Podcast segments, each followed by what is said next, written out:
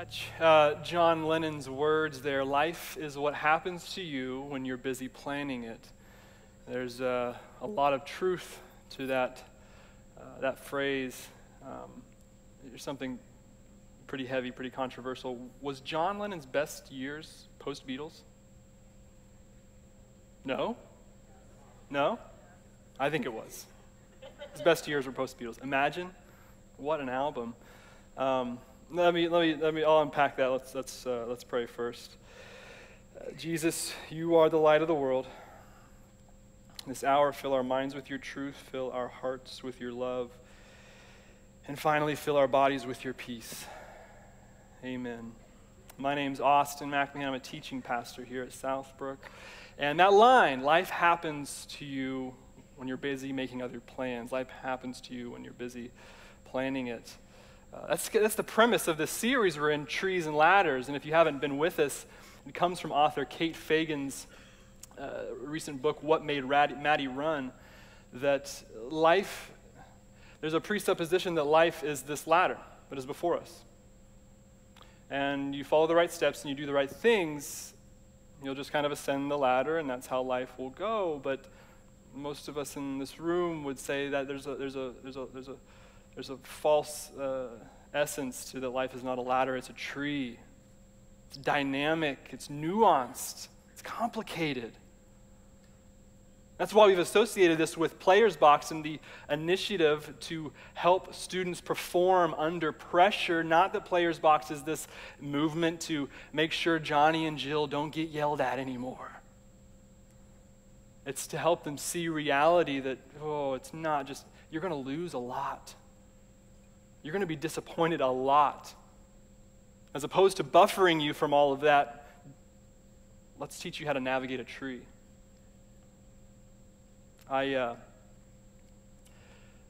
in the process of discovering uh, being on a ladder, I was sitting at my son, son's swim practice this week, listening to, to Les Mis, um, as one does, crying as Fantine's song came in the first act, and some of you know it. Fantine says, I dreamed a dream my life would be so much different than this hell I'm living. And some of us, we've climbed a ladder so far. And the thing about a ladder is there's only room for one person, there's only room for one goal. And you climb a ladder so far, and you might get to that point where, where Fantine says, This is not the dream I dreamed. I want to help you, I want to do two things. We're going we're to do, some, we're gonna do some, some good Bible teaching and, and wrap this series up. But first, I wanted to illustrate kind of uh, you follow my lead, follow, follow, follow what I've done so far in my life, and discovering how you, finding out how you, oh, I'm on a ladder. Oh, okay, I need to get off the ladder. I need to, I need to figure out how to navigate a tree because this is definitely more of a tree reality than a ladder reality. There were two events in my life that they weren't the most, you know, um, they didn't take up the most time in therapy for me. They took up time, certainly. Uh, but there were two highly formative uh, instances in my life, in the psychological terms, this is performative events, that, that what we are, who we believe about ourselves, how we interact socially is, is largely, not totally, due to things we've experienced, people we've experienced, and the impressions they left upon us. The uh, first one in um, my freshman year in high school, I'm going to skip a lot of details because the people these events involve probably go to Southbrook. That would be my luck, and they're going to, you know, bring it up to me. Um, but the first one was my freshman year in high school. Very early on, freshman year. You know, this is like you know, your freshman year at a public school, it's like your first day in a penitentiary. Like you just find the toughest guy and break his nose, or do you stay, you know, unnoticed, right? Um, early on, freshman year, high school, I'm sitting in the front left of the class, and I'm obviously not paying attention. I'm thinking about the girl I'll walk past at the end of the period. Um, and I'm asked a question, a math question probably to, to, to, to, gauge if I'm actually paying attention. A very simple one. I don't remember what it was. Very simple one. I didn't know the I said something. I, it was clearly not the answer. And it drew scores of laughs from, uh, from, from my classmates behind me I could just feel that, that heat behind me and, and on my neck. Well, the teacher wouldn't let it go. The teacher kept bringing it up all class. It was early in the period. All class just kept bringing it up. Austin thinks half of four eighths is one third. Constantly bringing it up. The rest of the, the term, really, he kept on bringing it up. I was, I was just this constant refrain. My, my intellect, my stupidity was this constant refrain that was just drawing laughter from my peers. That was my freshman year. My senior year, April of my senior year, I found myself in a similar position. And a teacher just berated me in front of the class, calling me stupid, said I would never be something, anything more than um, a lazy druggie. I would never, I would never, I would never accomplish anything. And it was, and it was in, in that moment, it was just, it was like my, my you know, I'm, I'm standing there and, and my, my worst fears are, like my worst, that, my freshman year, that made, like, that, that huge phobia. Being stupid, being in front of my peers and being made stupid. And then it was happening again. It was just my worst nightmare coming. and, just, and I'm sitting there, and maybe you have that moment where, like, no, this isn't happening. This isn't happening. I can't, this can't be happening. Can't be. The next morning, I said, I'll tell my parents, I'm never going back to that school ever again in my life. And I didn't. For seven years, I wouldn't drive into that city. A few things happened from those events. One, well, first, the first, the first in my freshman year, I, I, it made me hurt me. I was hurt. The second time was angry. And so three things came about it. The first one, I hated teachers. I would never be taught anything again. Never again will someone teach me things. Never again will someone tell me something. And that's caused a lot of problems in my life because I've been fired from a lot of jobs because the minute someone tells me something to do, doesn't happen. But two other things. I was afraid of, I was afraid of being in front of people. So the things that made me do was, and, I, and, I was, and my intellect was so deeply embarrassed. So I, I made a vow. I would, I would, whatever room I would ever be in the rest of my life, I was going to be the smartest person in that room. First time I was hurt, the second time I was mad. I was going to be the smartest person in every room I walked into. And when I got up in front of people, I would hold their attention. I would entertain them. I was going to, that moment, that senior year when I told my parents, I will never go back in that damn school ever again, I started climbing a ladder. For the next 10 years, I lived under the burden. I had, no matter, I didn't, because a lot of rooms, you don't know what your room you're walking into, so you better be prepared to be the smartest person in that room. And oh, by the way, I was going to teach myself, a lot of pressure, and I had to perform. Now, I found myself in ministry somehow, and ministry's hard enough if you don't have something to prove. If you have something to prove, it just crushes you so fast. It crushes you so fast. And when I started to s- discover, I was on a ladder. I, I, I was, in, it was in February of, of um, 2020. And this weight was crushing me to, to you know, to, to, to be in ministry and have to prove something. It's just unbearable. And it got to a point at a small little Baptist church in Portland, Oregon, where I just had had enough. And I just, I couldn't keep climbing this ladder. I had to figure out how to navigate the complexities of the reality I was in. I understood my hurt, but I didn't know how to, to navigate without it. It was everything. Like, without it, without my ladder, I'm just a little 14 year old feeling the heat of my peers' laughter, knowing I'm stupid. I know I'm stupid. You know, I, but it was too much. The pain to stay the same was greater than the pain to change. And so when the pastor said, If any of you want prayer, come forward while we take worship. And so I went up and I found this, this, this young man, and his name was Ben. And I said, Ben, I'm, I'm, i need you to pray with me. He said, That's great. What can I pray for you about? I said, I need humility. I need to be cut down. And that was a phrase that kept coming out. I just need to be cut down. I, I, gotta, I can't keep climbing. I, need, I got to be cut down. I need to be cut down. And he said, Austin, that's a very serious prayer. Are you sure you want me to pray that for you?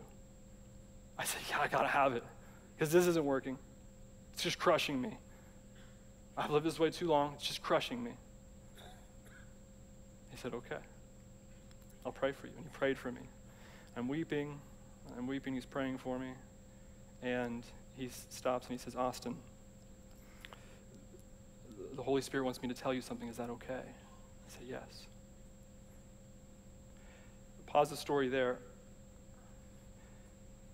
We've been in this series looking at the book of Philippians. And Paul spells out his resume in chapter 3, where he was on this Pharisaical ascension that is socially, politically, spiritually elite. He, I mean, he is the top of society. He's so the top of society that uh, he's, he's just, in every way, he's, he's smarter than everyone else, he's, he's purer than everyone else, he's more politically sound and, and accurate than everyone else, he's more educated than everyone else. And he says in chapter 3 that ladder, it's a liability to the knowledge we have in Christ. And there's this seriously significant phrase, Philippians 3 9, that sums up all of Pauline thought. It's his most famous thought, an idea. And it's so crucial to the series to understanding and catching up to where we are today. And being found in him, not because I have a righteousness derived from the law, that is by my own achievement, my own performance, my own success that came from me, but because I have the righteousness of Christ that comes by way of Christ's faithfulness, a righteousness from God that is in fact based on Christ's faithfulness. This is what Paul is saying. It's not even, even when you come to Christ, it's not even about having faith in Christ. And if you try hard enough at having faith and try hard enough at having faith, then you'll. No, no, no. He's not even saying that. He's saying the faith of Christ is credited to you. I mean, that's, that's unbelievable. That's Pauline thought. So today, where we're at is in the last portion of chapter 3, and that is uh, 17 through 21. You'll see it on the screens here. Be imitators of me, become imitators of me, brothers and sisters, and watch carefully those who are living this way, just as you have as us, the apostles, as an example. For many live, Christians, many Christians out there, about whom I have often told you and now with tears I tell you that they are the enemies of the cross of Christ. They oppose the cross of Christ. Christians, knowing and believing Christians, oppose the cross of Christ. Their end is destruction, their God is their belly. They exult in their shame, and they think about earthly things. They have the idealism of this culture. Next slide. But our citizenship is in heaven we also await a Savior. Eagerly await, one of Paul's most used, used words. We eagerly await a Savior from there, the Lord Jesus Christ, who will transform these humble bodies of ours into the likeness of his glorious body by means of that power by which he is able to subject all things to himself. Whoa. So, there's four things I wanted to, to give you, four ideas that are the process of, of navigating the tree from this, this passage, 17 through 21. And these four things are meaning, hope, and clarity, and peace. My journey from ladder to tree, this is what I've learned in light of this passage. So, would you follow my example and learn from these things? Because they've deeply, deeply served me the truths in this passage. Um, so, let's go to the first one. Committing your life to others gives you meaning. Now, the whole book of Philippians, there's not a scholar out there that wouldn't tell you that the whole book of Philippians, the theme of Philippians is togetherness. The prefix sum, soon, is, is all throughout the Bible, or all throughout the, the, the book of Philippians. And that the, the great context that he's writing this letter, letter in is, is have fellowship with me, togetherness with me, togetherness with each other, togetherness in Christ be imitators of me, be co transformed with me. That, those, those words, those crucial commands in that passage have that sum prefix. Now, why does this matter? It's because you cannot have a meaningful life without committing your life to others. That's what it has to be. And as I said, the thing about a ladder is there's only room for one person, and there's only room for one goal when you're on a ladder. the amount of dads I hear that, no, I'm, my work is about serving my family. No, you selling all those houses is, uh, is about your, that your dad wasn't proud of you. That's what it's about. It's not, you can live, you can support a family under $100,000 a year. Did you know that? You can. It's not about, it's not about your family. It's about you. Committing your life to others gives you meaning. This is the, this is the entire book of Philippians. Here's why. I've been developing a thought. Ugh, that's a scary thing. Um, it's called, I, I, think of it as the triad of vocation, a vocational triad. And um, it's, it's, it's, so it's three things. If you want to have a meaningful vocation, write this down. This is important. This is true, too. You need three things. At least, at minimum, you need these three things. You need provision, you need happiness, and you need meaning. Your vocation has to provide for you. It's got, it's got to provide for your family. It's got to provide for your needs. It's got to make you happy. It's, a true vocation, beyond an occupation, gets, gets you out of bed in the morning. You, you have fulfillment in it. It makes you happy. Lastly, it has to have meaning. And to have meaning, it has to have social effect. It has to affect others. If Paul taught anything in his letters, if there's one thing he taught beyond the theological doctrine that we looked at at 3 9, it is the unity of people, it is the unity of the church, the unity together of, in, through, by, with, according to, on behalf of Christ. Unity. So to navigate a tree, you need meaning. Second point starting with the end gives you hope. This is classic Paul, Paul what he does in, this, in this, this passage. Paul is always supplementing practical commands with profound theological truths. The most classic example of this is in 1 Corinthians. The Corinthians, they write back to Paul. 1 Corinthians is Paul's second letter to the Corinthians, even though it's called the first. That's just a funny little Bible thing that makes no sense, but that's just there. And they ask him basically, what do we need to do when it comes to like who we barbecue with and like is like swingers? Is that a thing? Can we do that? Paul replies back with the most in depth exposition on the status and nature of resurrection. And then their letter back, which we don't have, but I imagine it's something like, Whoa, Paul, dude, that's intense, man. I think the Corinthians were Californian. They, they, they thought they knew everything and they had no moral standard. And that's, that's true. Uh, your favorite movies. Uh, this, uh, uh, if you're wondering what the Latin phrase is for this, in medias res is the Latin phrase for in the middle of things. The best stories, they start at the end, and then they look back to the beginning. If you look in 17, verse 21, you see, be imitators of me. Okay, Paul, I got that. Because he'll transform your bodies into glory at the It's like, whoa, Paul. That went zero to 100 real quick. That's what he was always doing. He was always looking at the present circumstances with the future promise. Always, always, always had that in mind. Always. It was never just about right now, it was always about later. Coming into right now. Your best stories do this. Uh, you film junkies, uh, Eternal Sunshine of the Spotless Mind, Memento, A Walk to Remember. These movies start at the end and they tell the story backwards.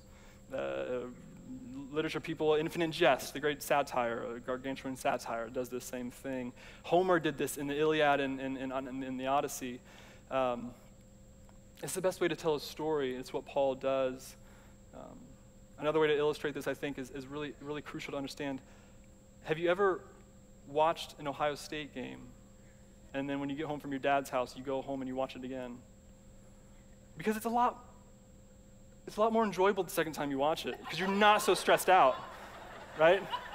It's really, really, it, when, you're, when you and your dad are in the same room watching the game, it's really stressful and it's just, ugh. So you just go home and watch it again. Why is that? Because you started at the end. You watched the game, you're starting the game over and you're watching it at the end. And, and you know how it unfolds. You know where it's going. You know Ohio State wins like once out of every 10, uh, 10 times out of every uh, 11 years against Michigan. You know that. And, and you just see, you know, and you, you can watch it in peace. You can watch it in peace. This is, this, the phrase Paul has in verse 20, he says, Your commonwealth, your citizenship is in heaven. There's a little word there that's, that you don't see in the English translation. It's called uparke. It says, it says tapoleatuma and uranu huparke. It's existing, present active indicative. You don't need to know what that means. You just need to know that he's saying, Your citizenship actively is in heaven right now. That's huge. Therefore, imitate me. Start at the end. You got to have the end in mind if you want to know where you are right now. You got to know where you're going. When you ask someone for directions before you, there was an iPhone, they would say, Where are you right now? You know where you want to go. Where are you right now? You got to start at the end. How do you do that? You got to exist in front of a, in, in, amidst a community.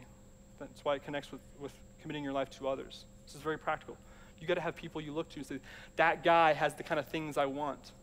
Part of my journey was, was seeing men and women in AA who, who ah, they don't compulsively lie everywhere they go.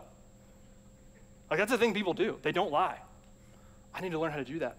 I'm starting at the end, watching them, observing them as they imitate Christ. The third point understanding your motivations gives you clarity. This, this passage, there's a poor, you can do a poor reading of this passage, which is verse 17, do Christiany things. 18 and 19, don't do non Christiany things, even though you're not really sure what those Christiany things are, they're kind of vague. Just don't do those. And if you don't do those non Christiany things and you do Christiany things, at some point you're going to go to heaven when you die, someplace over a rainbow. Sounds great. It's not it. Paul's, there's this idea in verses 18 and 19. He says their, their motivations are is their stomach. Now, here's this, here's this, just stick with me. There's this thing called lexical unchoosing. Imagine you have a boyfriend or a girlfriend, and they say in this really intimate moment, they say, I like you. That's, lexic, that's lexical unchoosing. There's, there's, there's, there's, a, there's a lot of depth in that sentence because of the word they didn't use. Paul says koilia. There's three different words he could have, he normally would choose there that, that have to do with morality and passion or lust. He doesn't choose those words. Very unique to Paul. He chooses koilia, which is your stomach, your cravings. What, is, what drives you? Like, what, what is it that, that you, the reason you do the things you do? B- beside those two uh, incidences in, my, in high school, Uh, also there was this little man who just chased me around for like three years. And, and every day he was hell bent on just showing me that I was soft and weak. I mean, just, I think it was because I was a formerly homeschooled white preacher's kid. He just assumed I was just really, really, really soft and weak. Every day. I mean, he just found me and just made it his goal to make me feel soft and weak and not tough. You combine that with two teachers that told me I was stupid in front of my peers. Do you think it's any mystery today why my hobbies include learning Latin and racing marathons? Like, do you think those things had any effect? Like, I, I love doing those things. I, I, that's, my, that's my, my stomach. There's something within me. There's like, there's just, now there's, there's going to be this gap that is, I crave to, to, to, to not be, to prove to myself, if anything, that I'm not stupid, to prove to myself that, that I'm tough. Understanding what drives you, what you're exalting in, what you're glorying in. It's going to give you clarity when you have clarity, when you see that you're on a ladder, like I did, you understand your motivations, and you're starting to look at the end and what you want to become because of the people you're around and the meaning you're finding. You see this one image, and it's the cross. Because what I really wanted, what you really want, what you really want, I'm not suggesting this, I'm telling you, this is what you want. You want peace. That's what you want. You want peace with God. This is what I want. I want peace with myself and peace with God. The, the, the, the, tree of Jesus is where you find peace with God. There, there's, there's three options within this series you have ladders, you have this ambiguous tree you can climb. It's kind of platonistic, like, I don't know what's going to happen to me, but I'm climbing a tree and it's dynamic. Or you have the tree of Jesus this comes back to it's not even about having faith in Jesus, it's about having his faith accredited to you that's where you have peace. That's where you're settled. So Ben said to me, Austin, the Holy Spirit wants to tell me tell you something. Is that okay? I said, Yes. I, he said, Okay, he wants to tell you this. He says, I'll let you down. I'll give you what you want.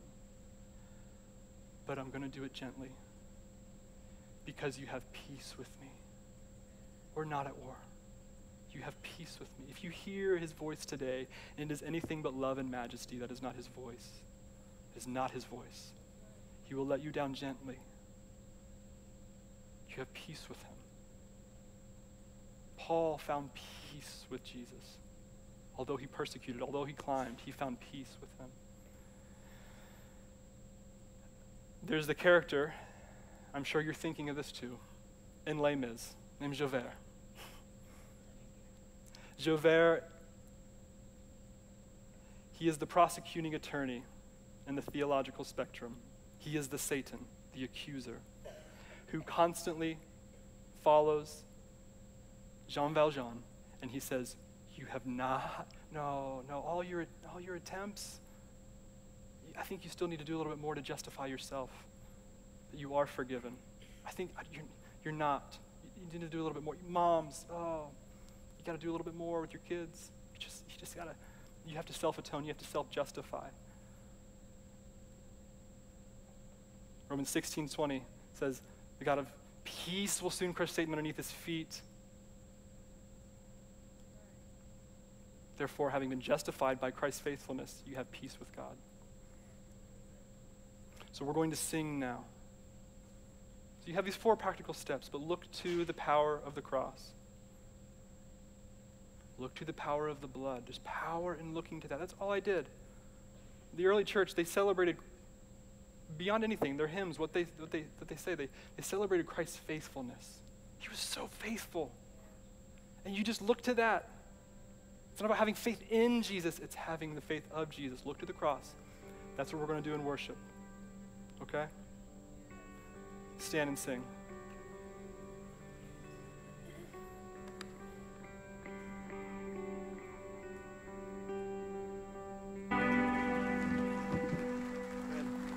And have a seat. We're going to do something to close out this series now that is intentional. I hope you hear the sound of ladders falling in the next few minutes as we let love redesign us. You don't have to do this. Maybe what you, you maybe you don't feel like you're worthy of it and all that. You don't have to do this. But Christ invites you to do something with the rest of us right now in point one, the gathering with each other. And that is the team right now is going to pass out the symbols of the body and the blood of Christ. And these symbolize that all the gaps that you feel like you have to work to fulfill and achieve to fulfill and climb the ladder because you're not enough. He filled in all those gaps with his righteousness. Amen. All the gaps that caused you to get on that ladder. And today that ladder is going to fall because you say, Jesus, you're enough. Your love is enough. And now I no longer live out of the cravings of my gut, but I live out of the contentment of Christ.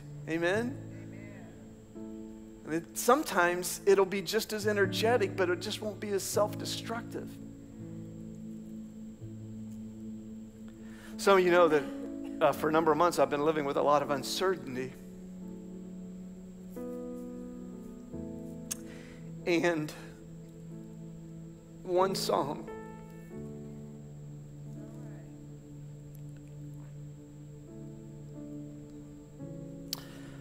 one song has really been my go to, and that is an old hymn called The Deep, Deep Love of Jesus. And the words of this song, there's it's embedded in it leading onward, leading homeward to thy endless rest above. And most of us know now that what Christ leads us to is a rest. And we live out of that, right? So we wanted you to sit today and take communion. Just symbolizing that today you're resting. Let's do this together when you're ready. As the team sings, as Abby sings. Oh, the deep, deep love of Jesus. Vast, unmeasured, boundless, and free. Amen? When you're ready.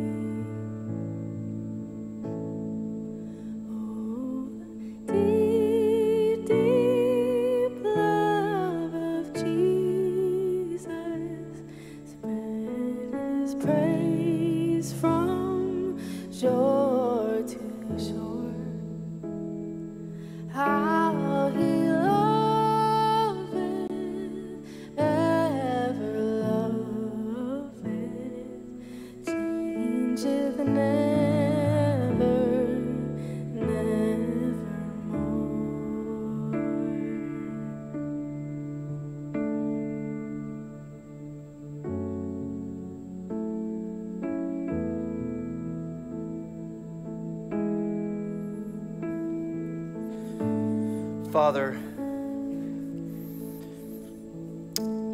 Jesus said, If you have seen me, you've seen the Father. We know what you're like. You're a deep current of love that is surrounding this room right now. May we allow that love to come in our hearts, our souls, so that we can walk out of here living a life that reflects deep meaning, transcendent meaning. That we live a life that has clarity, embodied with hope. And now we have peace with God through our Lord Jesus Christ. And everybody said, Um, here's here's a couple to dos. Okay. One is if you have children, or maybe if you don't, and you want a picture of the Trees and Ladders series, and you want a picture of why we are investing in students so much then watch Robert Zemeckis' new film called Pinocchio. Because it is a brilliant, brilliant, brilliant allegory of the journey that everybody goes on of trying to be real. You, you, know the story. This little wooden boy wants to be real so badly, but John the fox comes. He represents temptation. And there's a scene in the film when John sees what a commodity this wooden boy can be for him a money making machine. He says to the innocent Pinocchio, Why on earth would you want to be real when you could be famous? Fill in popular, fill in successful, whatever. But I want to be real, says Pinocchio. Yes, yes, my boy, but did you know that many people say that you are not actually real until everybody knows about you? To be famous is to be real. Until then, you're just a nobody. Do you want to be a nobody? No, nobody wants to be a nobody. Everybody who's anybody wants to be a somebody. And Pinocchio falls for the trap, and he sets off to become famous. And the metaphor becomes incredibly clear is the more you try to do that, he slowly begins turning into a jackass. Isn't that amazing? It's just a brilliant allegory. Until his father finds him. Right? The father who searches for him finds him.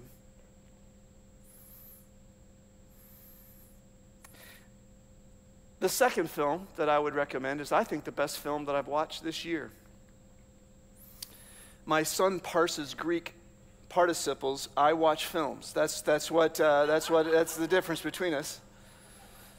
Um, but the second film is, is uh, Elvis, starring Austin Butler and Tom Hanks. And I didn't watch it for months. One is because my wife does not like to watch sad stories. But I wanted to watch it because I grew up in an Elvis family. Did any of you grow up in Elvis families? And he's always been such a sympathetic figure to me. And there's this really poignant scene at the end of the film that just gripped me. Elvis is in decline and he's a broken man. He's been climbing the ladder of what the society and Tom Parker tells him. Tom Parker is honest John the Fox. For years, what it means to be successful. And in this scene, he's in a limo and he's saying goodbye to Lisa Marie. Because when you're on a ladder, there's only room for one. And he's about to fly off somewhere, and she's about to go with her mom, Priscilla, and fly off somewhere. By this time, Priscilla and Elvis have been divorced for a few years. And they love each other, but his addictions and his ladder climbing are in the way. And Priscilla takes Lisa Marie as Elvis is sitting alone in the limo, and she gently hands her off. I think it's to Elvis's father and she steps into the limo. And she asks the question, How are you? And he says, I'm going to be 40 soon. 40. No one's going to remember me. I've never done anything lasting. I've never made that classic film that I could be proud of. The ladder is do, do, do, do, do, do, do, do, do. It's strive always. The last words of Buddha strive always. The tree is it is finished. But as long as you're on the ladder, there's no rest. There's no rest. And the scene fades to Elvis reflecting in a very fatigued voice do you know there's a kind of bird that doesn't have any legs? So he can't land on nothing. He lives his whole life in the wind. And when he gets tired, he just spreads his wings and sleeps on the wind. And if he ever does land one time, he dies. And then a newscaster's voice Elvis Presley died today. He was 42 years old. August 16th, 1977. Many of you, like me, I remember exactly where I was when I heard that news.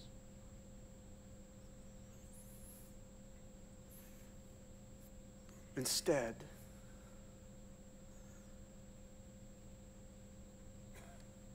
this could be your life. Galatians 6:14. May I never boast in anything. May I never see anything as the substance of my being and my soul.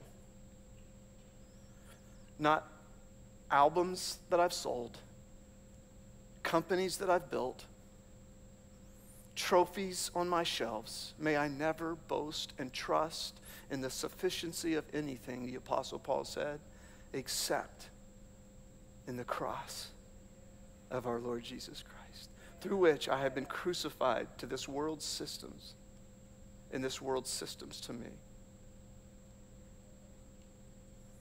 I don't know what, you know, this series has done for you. But we believe that it has brought you to the cross of Christ as your all sufficiency for who you are. And you find your rest in Him. This last four weeks will have been worth it. Amen. Amen.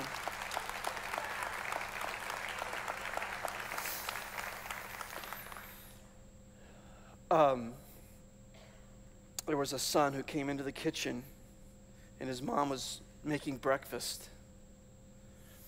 And he comes into the kitchen. He says, Mom, don't burn them. Don't burn them. Don't burn, Mom, what are you doing? Don't burn the eggs. Don't burn the eggs.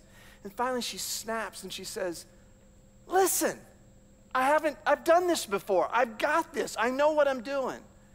He goes, I know that. I just wanted you to know what it's like when I play baseball.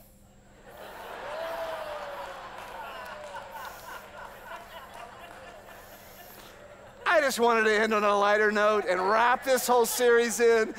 Oh man, we'll be better parents, we'll be better people when the cross is driving us, not scholarships. Amen? That's, that's right, that's right. We'll see you next week. We begin a new series next week, Paul, on Paul's last words to the church at Ephesus. The last recorded words of the Apostle Paul are in 2 Timothy. And we're going to take five weeks to look at the letter of Second Timothy, and you won't want to miss it as you see the poignant words of the most famous, impactful leader in the history of the world, not named Jesus. And invite a friend to that because these words are amazing. We have Dad's Camp Out coming up, we have Spooky Brook coming up, and this week, the Mind Hope podcast launches. Lori Horseman and I, every month, are recording uh, wisdom that has to do with, with, with taking care of your brain. And uh, I'm really excited about this. Lori and I recorded a couple sessions recently using the five step neurocycle of Dr. Caroline Leaf. And you want to look at that on all your platforms where you can find podcasts. You'll find the Mind Hope podcast. Get out of here. Go get your kids, and we'll see you next Sunday. All right. Thanks, everybody. Thank you.